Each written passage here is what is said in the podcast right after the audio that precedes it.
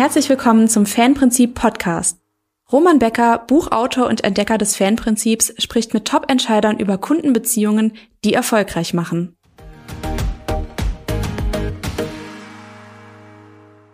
Ja, hallo liebe Zuschauer. Heute freue ich mich sehr auf das Gespräch mit äh, André Schmidt. André Schmidt ist President Toyota Deutschland. Mit ihm möchte ich heute darüber reden, wie Toyota in Zeiten des Wandels seine Kunden zu Fans macht. Hallo, Herr Schmidt. Herr Schmidt, zunächst möchte ich Ihnen. Herr Becker, hallo.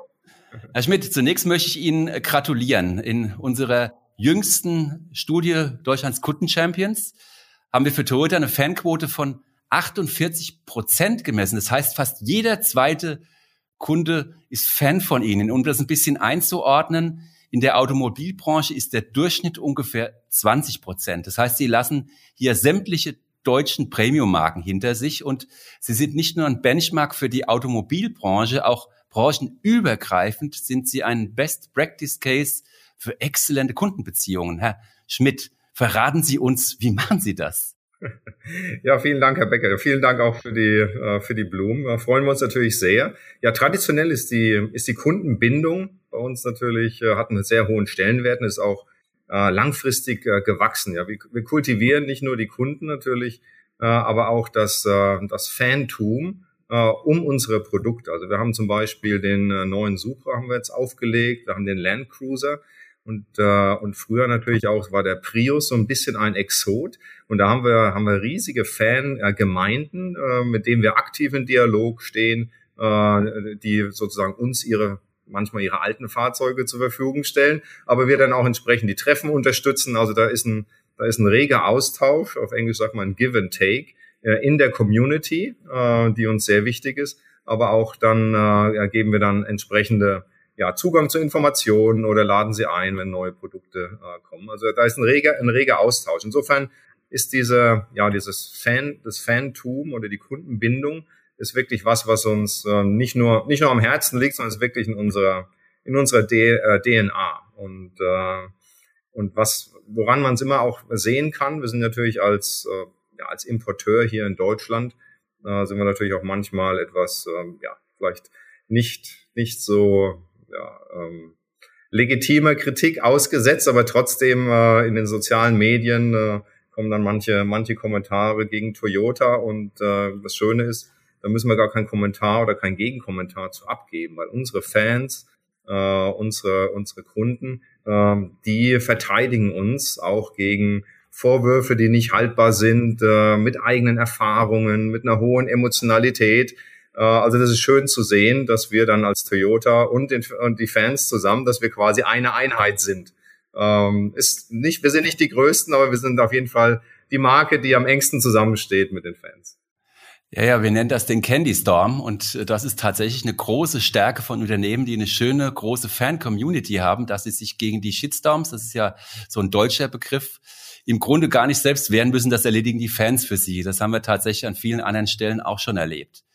Jetzt hat Phantom ganz viel mit, mit Wiederholung, mit Orchestrierung zu tun. Das bedeutet natürlich, die Marke spielt eine große Rolle. Ähm, ich denke, mit diesem Nichts ist unmöglich haben Sie fast eine legendäre äh, Positionierung geschaffen. Herr Schmidt, welche Rolle spielt die heute noch und wo erleben die Kunden das nicht ist unmöglich besonders? Ja, ja, nichts ist unmöglich ist wirklich, ist wirklich legendär. So in jedem, in jeder jeder Studie um Markenclaims äh, ist das äh, ganz oben zu finden. Aber die Zeit geht natürlich weiter und äh, nichts ist so möglich, denke ich, ist deswegen so stark, weil es natürlich sehr stark in der, in der DNA des Unternehmens verankert ist, weil nichts ist so möglich heißt, wir akzeptieren äh, kein Nein, äh, wir finden immer eine Lösung äh, und wir machen äh, möglich und lassen nicht äh, uns von Bedenken oder von aktuellen Herausforderungen abhalten. Also insofern ist es auch so ein bisschen ein, äh, ein Markenversprechen, was nicht nur auf dem Papier existiert, sondern natürlich ganz klar in unserer, in unserer DNA. Und äh, wenn wir dann in unsere Unternehmenswerte hineinschaut, wir haben jetzt zwei, zwei sehr starke Werte, nämlich Kaizen, so die kontinuierliche Verbesserung und auf der anderen Seite äh, Challenge, die Herausforderung. Das wird von unseren Mitarbeitern eingefordert, wird auch von mir eingefordert, von meinen Chefs entsprechend. Äh, und so diese DNA, diese Kultur äh, drückt sich dann aus in diesem äh, Möglichmachen. Äh, da haben wir jetzt eine, eine, eine, eine zeitgemäße Übersetzung gefunden mit dem, äh, mit dem äh, von nichts ist so möglich und wir nennen es äh, äh, Beyond Zero. So let's go Beyond Zero, weil natürlich die Frage lautet, okay, wie sieht, wie sieht die zukünftige Mobilität aus? Äh, wie geht's weiter mit der Elektrifizierung? Und da kann Null Emissionen in einem Produkt ist nicht der Endpunkt. Mhm. Nämlich, äh, es gehört nicht nur, es gehören nicht nur die äh, Null Emissionen im Produkt dazu, sondern äh, wir müssen dann äh, streben an, dort eine aktive äh, Rolle in der Gesellschaft zu übernehmen, unseren Beitrag in der Gesellschaft zu leisten. Die Händler äh, spielen eine entscheidende Rolle in unserer Beyond Zero äh, Strategie, weil die leben die Marke vor Ort, äh, die kultivieren die Fans vor Ort. Und natürlich auch unsere Produkte spielen da eine kleine Rolle und unser Mirai ist tatsächlich so. Ich weiß nicht, ob Sie das wissen, aber unser Mirai, der hat spezielle Filtersysteme, dass das Fahrzeug sozusagen die Luft reiner hinterlässt, als sie vorfindet. Das heißt, also ich habe auch im Display, mhm. im, im Mirai habe ich dann eine Anzeige in wie viel, wie viel ähm, Personen ich für ein Jahr reine Luft beschert habe. Ist natürlich ein bisschen eine japanische Spielerei, aber es zeigt, dass, dass es nicht um Null-Emissionen geht, sondern man kann jetzt sogar sprechen bei Mirai, es sind Minus-Emissionen, äh, weil wir tatsächlich das Fahrzeug ähm, ja äh, entsprechend äh, die die Luft entsprechend sauberer machen. Da kann ich Ihnen noch eine kleine Geschichte erzählen von der Initiative, die wir haben. Wir haben weltweit gibt es eine Initiative, die heißt ähm, Dream Art Contest. Äh, das heißt also, Kinder werden angehalten, sich das Auto der Zukunft, die Mobilität der Zukunft zu malen. Und da gibt es dann unterschiedliche Alterskategorien. Und tatsächlich habe ich das erste Mal vor ungefähr zwölf Jahren hatte ich Kontakt mit diesem mit diesem äh, Programm und habe dann hier in Deutschland haben wir die ganzen Einsendungen gesehen. Also die Händler haben dann letztendlich die diese die, die, ähm, die Eltern äh, motiviert, dass die Kinder ein bisschen malen. Und tatsächlich äh, wurden dann Fahrzeuge dann vorgestellt, die die Luft sauber machen, weil natürlich schon damals die Emission ein Riesenproblem war. Und jetzt äh, dann zwölf Jahre später, jetzt tatsächlich ein Auto zu haben, äh, was Luft reinigt, also Minusemissionen aufweist, äh, ist, ist äh, fantastisch zu sehen. Also so ein bisschen äh, kleiner, kleiner Hintergrund. Also klar, Beyond Zero ist die, ist unser, ist unser Ansatz, wo wir sagen, wir hören nicht auf. Auch wenn die Null da ist, es muss Wege geben, unter die Null zu kommen. Okay. Das heißt, ähm, die, die flapsige Frage könnte sein, hast du heute schon was für die Umwelt getan? Wenn nein, dann äh, dreh jetzt mal schnell eine Runde, ne? Äh, ähm, ja, das ist ja. natürlich, ähm, das kann man, das kann man flapsig formulieren. Wenn der Wasserstoff, ja. der getankt wird, wenn der aus äh, einer Solaranlage kommt und ein grüner genau. Wasserstoff ist, ja. Ähm, dann darf man das auch tun, äh, aber man sollte, klar. man sollte Verkehr so weit ja. wie möglich vermeiden. Ja, klar. Aber Sie haben eben im Grunde ein, ein sehr, sehr wichtiges Thema angesprochen, nämlich ähm, die Rolle des Handels, um wirklich emotionale Faktoren für die Kunden auch erlebbar zu machen. Und jetzt ist es ja ein offenes Geheimnis, dass Ihre Wettbewerber da sehr, sehr große Probleme haben. Bei Ihnen sehen wir, dass auch der Handel doch recht positiv bewertet wird von den Kunden und äh, natürlich in diesem Nichts ist unmöglich oder Beyond Zero auch tatsächlich eine wesentliche Rolle spielt. Wie, wie machen Sie das, den Handel hier so erfolgreich mitzunehmen, Herr Schmidt? Ja. Ist, tats ist tatsächlich Teil unserer, unserer Unternehmensphilosophie seit jeher, seit Unternehmensgründung. Ähm, und wir waren ja, wir waren ja nicht immer ein Automobilhersteller, wir waren ja vorher auch ein Webstuhlhersteller, haben uns dann mhm. transformiert zum Automobilhersteller und, ähm, und da war schon immer die Philosophie, äh, zuerst der Kunde, dann der Händler, dann der Hersteller. Und an dieser, an dieser Reihenfolge hat sich nichts, hat sich nichts geändert. Und nur so kann man dann entsprechend Produkte anbieten und Services anbieten, die wirklich ähm, ja, dem Kunden gefallen und die dem Kunden Nutzen, Nutzen bringen. Die, was der Händler lokal noch tut, ist natürlich, der Händler ist nicht nur ein, eine, ein Gebäude mit einem Logo drauf, äh, wo anonymisiert Produkte vermarktet werden, sondern der Händler ist der Unternehmer vor Ort. Der ist, mhm. der ist in dem, man sagt es auf Englisch, in dem Fabric, also in dem, dem äh, ja, in, in der sozialen Gesellschaft ist er komplett verankert, leistet soziale Beiträge, äh, ist da, wenn, äh, wenn Not am Mann ist. Und insofern schaffen wir es über unser, unser Händlernetz, und, und die, den Respekt, den wir dem Händler gegenüber erbringen und der äh, Händler dann entsprechend Respekt seinen Kunden gegenüber bringt, dann schaffen wir es einfach, äh, diese Kundenbindung herzustellen. Und da gibt's da gibt's ein Konzept, was wir entwickelt haben, das heißt äh, Best Retailer in Town. Ähm, und die Philosophie ist so ein bisschen, dass man sagt, okay, es, es nützt nichts, irgendwo der Größte zu sein. Okay, jetzt sind wir zufälligerweise sind wir jetzt der größte Hersteller der Welt.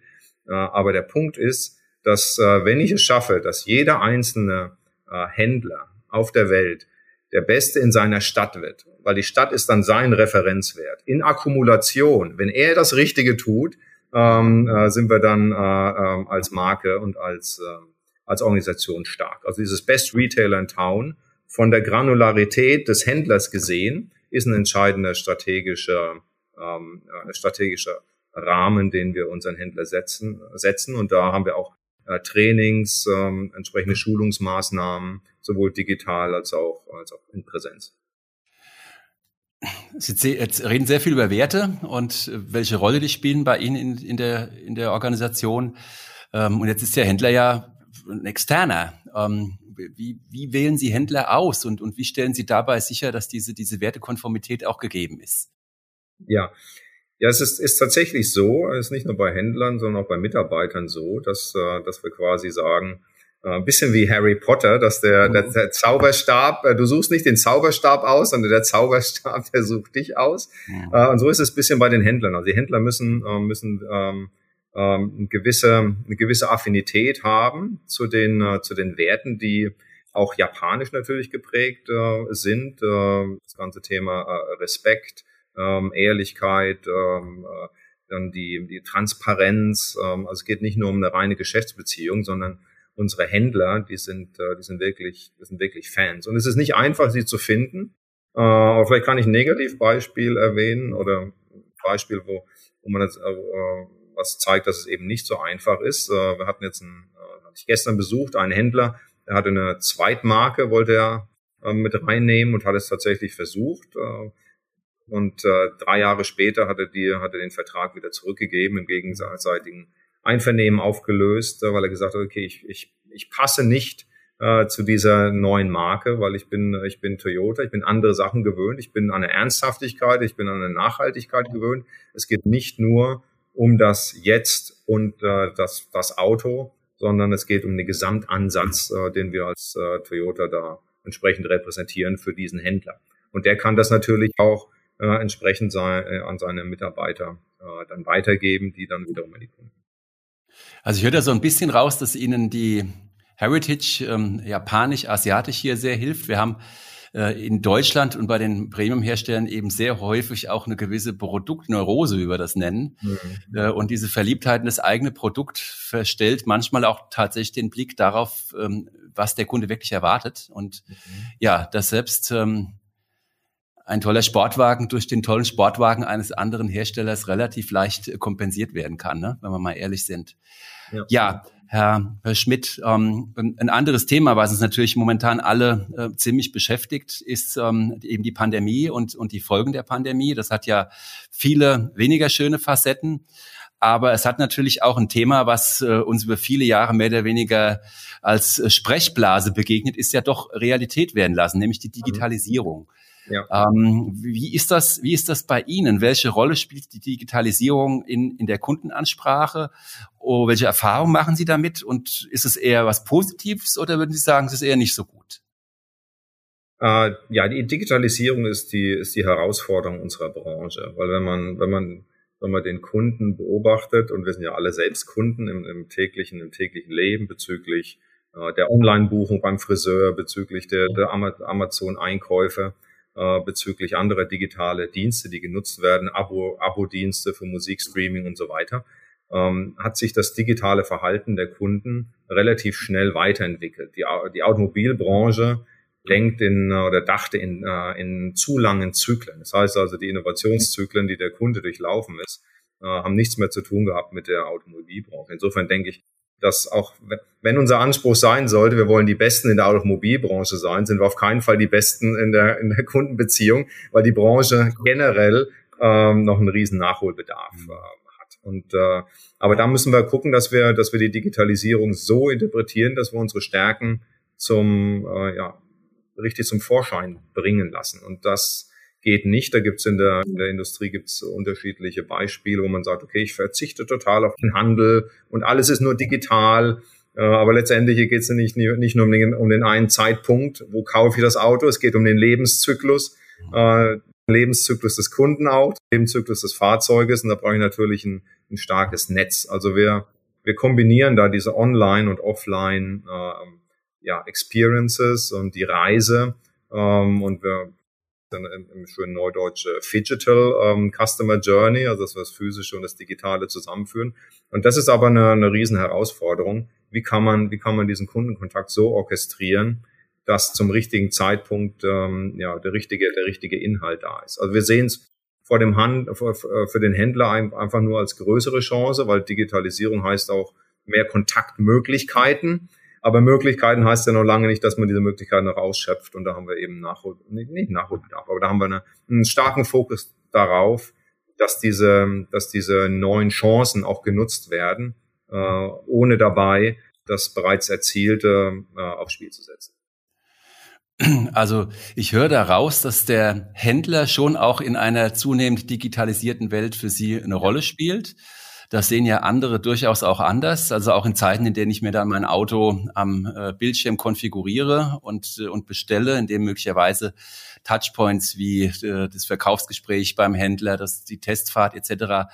gar nicht mehr anhält, dass ich schon den Händler wei weiterhin für einen wesentlichen Touchpoint halten, um einfach die Kundenreise und die, ja, die Kontinuität hier in der, in der Betreuung auch sicherzustellen. Ja, absolut. Das heißt aber, also es gibt, ja. es gibt natürlich, es gibt natürlich Kunden, die, ähm, die sagen, okay, ich möchte jetzt alles heute rein digital machen.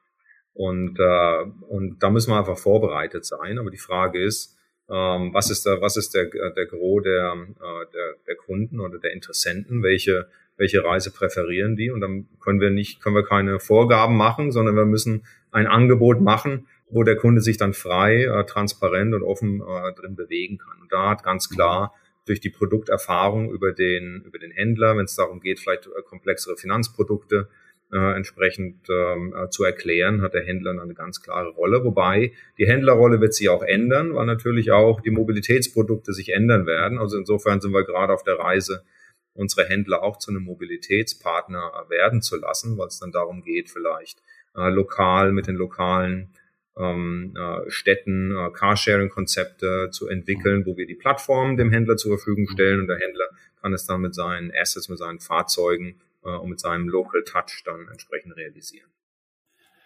Also ähm, der, der Händler, Sie haben es ja eben schon gesagt, äh, wird sich wandeln. Der Händler braucht dann auch äh, wahrscheinlich strukturell ganz andere Mitarbeiter. Ne?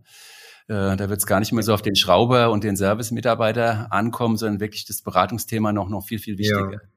Ja, ich denke, ich denk, der, der Schrauber, wenn man wirklich guckt, da haben sie bestimmt ein äh, Research gemacht. Also der Schrauber hat natürlich eine ganz hohe Glaubwürdigkeit dem, dem, äh, dem Kunden gegenüber. Insofern wird er auch noch weiterhin, äh, sagen wir, seine Rolle als, ähm, ja, als Vertrauensperson wird er weiterhin behalten. Aber wir brauchen tatsächlich im Verkaufsprozess, ähm, wir nennen es Frontline Organization, müssen wir einfach nochmal über die Rollenverteilung sprechen. Kann ein Verkäufer zum Beispiel alles von A bis Z selbst machen. Welche Spezialisierung äh, muss es dort geben? Äh, was ein Fakt ist, dass natürlich die Branche jetzt nicht mehr in der Lage ist, äh, einfach zu, und auch der Händler nicht, einfach zusätzliche Kosten äh, zu absorbieren, sondern man muss da einfach, äh, sagen wir vielleicht ein paar alte Zöpfe auch abschneiden äh, und einfach neu denken. Äh, aber das geht, das geht in einem, ja, in einem organischen Prozess. Und da haben wir viel, viel äh, Dialoge. Andere Hersteller die sagen, okay, morgen ist es so, lieber Händler, ähm, äh, bist du dabei oder nicht? Ähm, wir sind da in, wir nennen es Zukunftsdialog mit, äh, mit jedem einzelnen Händler und einfach da äh, die individuelle Roadmap, auf, äh, Roadmap aufzuzeigen. Also es geht mehr um ein partnerschaftliches Miteinander als äh, um ein Durchdirigieren von, von oben. Ne? Also Absolut. Es gibt ist, natürlich äh, Punkte, wo man sagt, okay, das ist jetzt, ähm, das ist gesetzt, also das mhm. muss natürlich so sein. Äh, aber aber es ist nicht so, dass wir, dass wir jetzt wir, bis, in, bis ins Detail dem, dem äh, Unternehmer vorschreiben, wie er sein Geschäft zu machen hat. Er braucht, er braucht eine gewisse äh, Freiheit, äh, Eigenständigkeit und natürlich nur durch diese Motivation und zum Beispiel diesen Best Retailer im, im, in Town wird diese Eigenmotivation noch gestärkt, äh, die Kundenprozesse einfach noch besser zu machen. Und wenn das, wenn man sagt, okay, man hat nur einen Standard, dann heißt es aber auch, dass jedes Kundenbedürfnis sehr, äh, jedes Kundenbedürfnis sehr gleich oder sehr ähnlich ist. Und das ist natürlich gegen unsere Philosophie, dass wir sagen, äh, als Vision, Mobilität für alle ist unser, ist unser Ansatz. Das heißt also, Mobilität als individuelles Bedürfnis braucht natürlich dann auch eine entsprechende individuelle äh, Betreuung. Und da, auf dieser Reise sind wir jetzt gerade. Japanische Unternehmen sind ja dafür bekannt, dass sie sehr stark auch steuern über KPIs. Was ist denn Ihr KPI für den besten Händler der Stadt?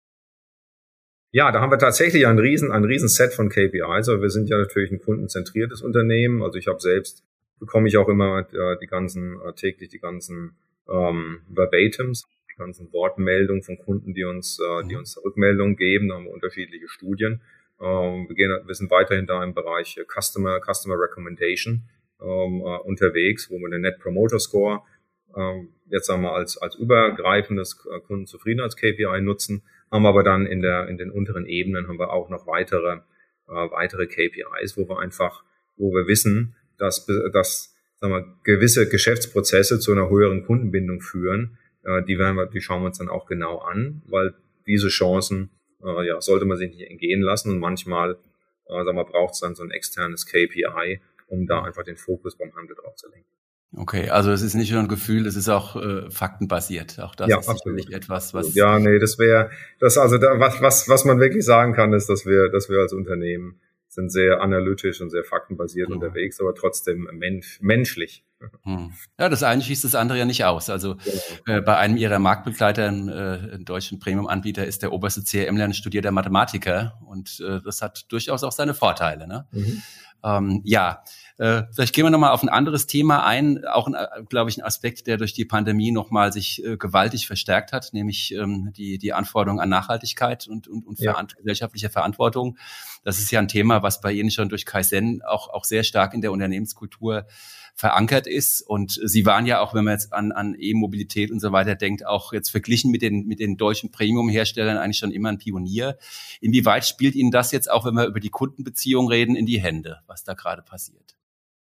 Ja, also ich, ich denke, ich denk jetzt in der, in der, in der Corona-Zeit und jetzt auch mit der, mit dem ganzen Thema, jetzt nicht nur Corona, aber auch die, die Hochwasserkatastrophe, ähm, da ist, ist es, ist es mehr als offensichtlich, dass man lang, dass man langfristige Nachhaltigkeitsstrategie äh, haben muss. Und wir, wir hatten ja tatsächlich äh, vor 25 Jahren mit Abschluss des äh, Kyoto-Protokolls hatten wir den ersten Prius äh, eingeführt, wenn sich da wenn Sie, ja. wenn Sie da Ihre, Ihre Interessenten einfach nochmal googeln, äh, Prius äh, vor 25 Jahren, wie das Auto aussah, haben wir viel Gelächter äh, geerntet, aber das war das erste massenproduzierte, elektrifizierte mhm. Produkt, weil viele Journalisten fragen mich natürlich jetzt in dieser Zeit, was ist denn besser, elektrisch, Plug-in oder ähm, die Wasser, Wasserstoff, Brennstoffzelle? Äh, da gibt's keine Antwort, weil äh, das Mobilitätsbedürfnis individuell ist. Also hier Elektrifizierung bei uns schon vor 25 Jahren angefangen. Mhm. Und äh, aber aber äh, man kann man kann nicht nur jetzt sagen wir an den eigenen Produkten arbeiten, weil wir sind natürlich auch ein sagen wir, ein, ein, ein Hersteller, wir haben 300 360.000 Mitarbeiter auf der Welt.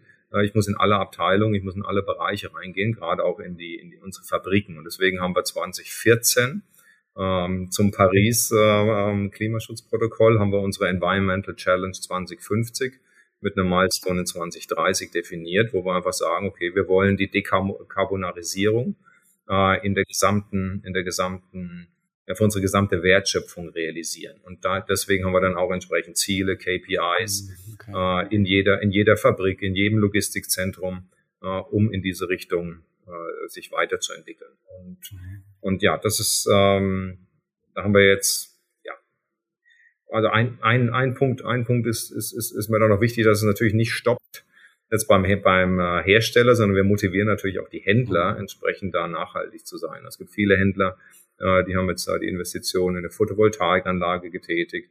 Äh, es gibt zwar rechtliche ähm, Bedingungen, die mindestens erfüllt werden müssen, aber unsere Händler gehen dann vielfach darüber hinaus. Aber was wichtig ist, ist natürlich, es ist, es ist, Sie haben gesagt, Nachhaltigkeit. Nachhaltigkeit ist natürlich sowohl Umwelt, aber natürlich auch, sagen wir, das soziale Engagement. Klar. Und, ähm, und da, da war ich wirklich auch ganz äh, berührt, aber wir haben natürlich da auch, sagen wir mal, da unseren Beitrag geleistet, dass unsere Händler jetzt bei den Flutkatastrophen, das war der eine Händler, wo ich dann gestern zu Besuch war, ähm, dann auch äh, in der Community geholfen haben. Die haben die. Fahrzeuge raus, rausgeschleppt, äh, mhm hat mir gesagt, der hinterher meine Frau, die hat dann noch äh, äh, mit Wäsche gewaschen, äh, war voll, vollkommen involviert und wir haben als Toyota Deutschland haben Fahrzeuge bereitgestellt, kostenfrei, äh, um einfach da die verschlammten Fahrzeuge, wo, wo, wo Menschen jetzt ohne ohne Obdach waren und ohne Mobilität, einfach hier schnell zu helfen. Also das äh, verstehen wir auch unter Nachhaltigkeit, dass man nicht nur sagt, okay, jetzt äh, ist es das Produkt? Nein, es ist das Produkt und alle, alle Bereiche des Unternehmens, aber auch wie ist denn meine Wirkung zusätzlich in Richtung ähm, äh, Gesellschaft? Und da sind wir auch im Marketingbereich haben wir da natürlich auch sagen wir, Plattformen. Äh, wir sind äh, globaler äh, Unterstützer von den Special Olympics, also für die Spiele, mhm. für die geistig Behinderten äh, wo wir die Inklusion äh, damit ähm, mit nach vorne bringen wollen. Äh, aber auch jetzt äh, gerade gerade zu Ende äh, die Paralympics äh, in Tokio, mhm. wo es, wo es, wo man natürlich dann, wenn man wenn man äh, einen, Athleten sieht, äh, der, der ein amputiertes Bein hat äh, und da natürlich die Frage der Mobilität mhm. noch eine ganz andere Bedeutung bekommt. Und das sehen wir einfach auch als Inspiration, als Motivation, äh, Mobilitätsdienstleistungen äh, anzubieten, die der Gesellschaft zugutekommen. Also Mobilität ist bei uns nicht irgendwie, das ist das Auto und Nachhaltigkeit ist nicht nur, das ist das Auto und es hat eine Batterie, äh, sondern das ganze, das ganze System ist deutlich breiter aufgezogen. Was ich da raushöre, ist, dass Sie bei allem, was Sie tun, schon eher nicht willkürlich vorgehen, sondern immer wieder schauen, was, was transportiert das, was auf unsere Werte einzahlt. Also man, man, ja. man wählt sich nicht beliebig irgendwelche Sponsorenaktivitäten aus, sondern man geht bewusst auf dem, wo man diese zentralen Werte auch, auch transportieren kann, ne? was ja diesen, diesen, diese Wahrnehmung von Orchestrierung auch, auch wieder stärkt. Denn irgendwann kommt es ja am Ende auch beim Kunden wieder an. Ne? Das ist ja, ja. ein Regelkreis. Ja, genau. Also, beim Sponsoring kommt es nicht darauf an, irgendwo das Logo zu zeigen, sondern sondern es muss, es muss eine, muss eine Übereinstimmung in der Unternehmensphilosophie finden so dass man dann, das natürlich dann auch sowohl intern für unsere alle, für unsere Mitarbeiter, aber auch dann extern, da entsprechend eine, ein, ein, ein Match erzielt wird. Sie haben jetzt eben ein Thema angesprochen, ähm, 360.000 Mitarbeiter weltweit. Die Welt ist globalisiert. Ähm, der Toyota-Kunde ist vielleicht heute in Deutschland, morgen in Schweden und übermorgen in den USA. Und ähm, mhm. er möchte ja ein möglichst homogenes Toyota-Erlebnis. Ähm, wie schaffen Sie das in so einer gewaltigen Organisation, diese, ja, diese Orchestrierung auch, auch so durchzusetzen, dass sie, so wie Sie es vorhin beschrieben haben, wirklich bei jedem Händler auch rauskommt? Ja, ich war tatsächlich mit, äh, mit Toyota, habe ich schon in, äh, in vier Ländern jetzt gearbeitet. Und ich, es hört sich jetzt ein bisschen langweilig an oder beliebig, äh, aber es ist wirklich so, dass die Unternehmenskultur auf der Welt die gleiche ist. Und da haben unsere äh, sagen wir, unsere Präsidenten äh, in den in den 2000er Jahren.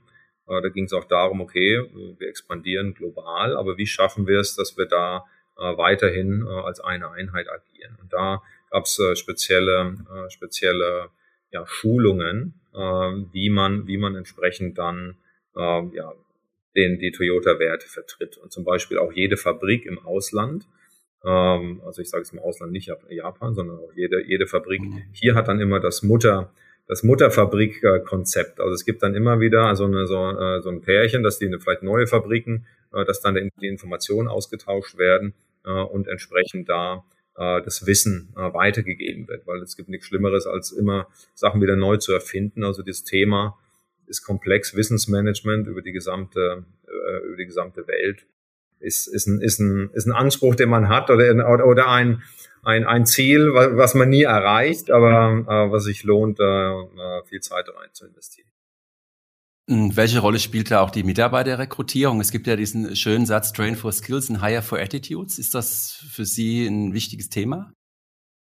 Ja, absolut. Ähm, wir, brauchen, wir brauchen da die richtige, die richtigen Attitudes. Wahrscheinlich bin ich hier das beste, das beste Beispiel. Äh, meine, meine Eltern waren ein äh, ein BMW-Händler und ein äh, Ford-Händler. Und, und die Familie hat, mich, hat mich dann gefragt, ja, kann das denn sein, dass du nicht bei einem deutschen Hersteller bist? Wie, können, wie kann das möglich sein? Und gut, wenn ich dann, dann äh, erzähle, welche, äh, mit welcher Respekt, respektvollen Umgang äh, wir, hier, wir hier arbeiten, aber auch wie professionell äh, wir hier arbeiten, dann, dann verstehen sie. Aber es ist natürlich nicht der normale, der normale Reflex. Also ich denke, mhm. man muss, man muss sich auch als Mitarbeiter einfach mal, auf, die, auf das Unternehmen einlassen. Mhm.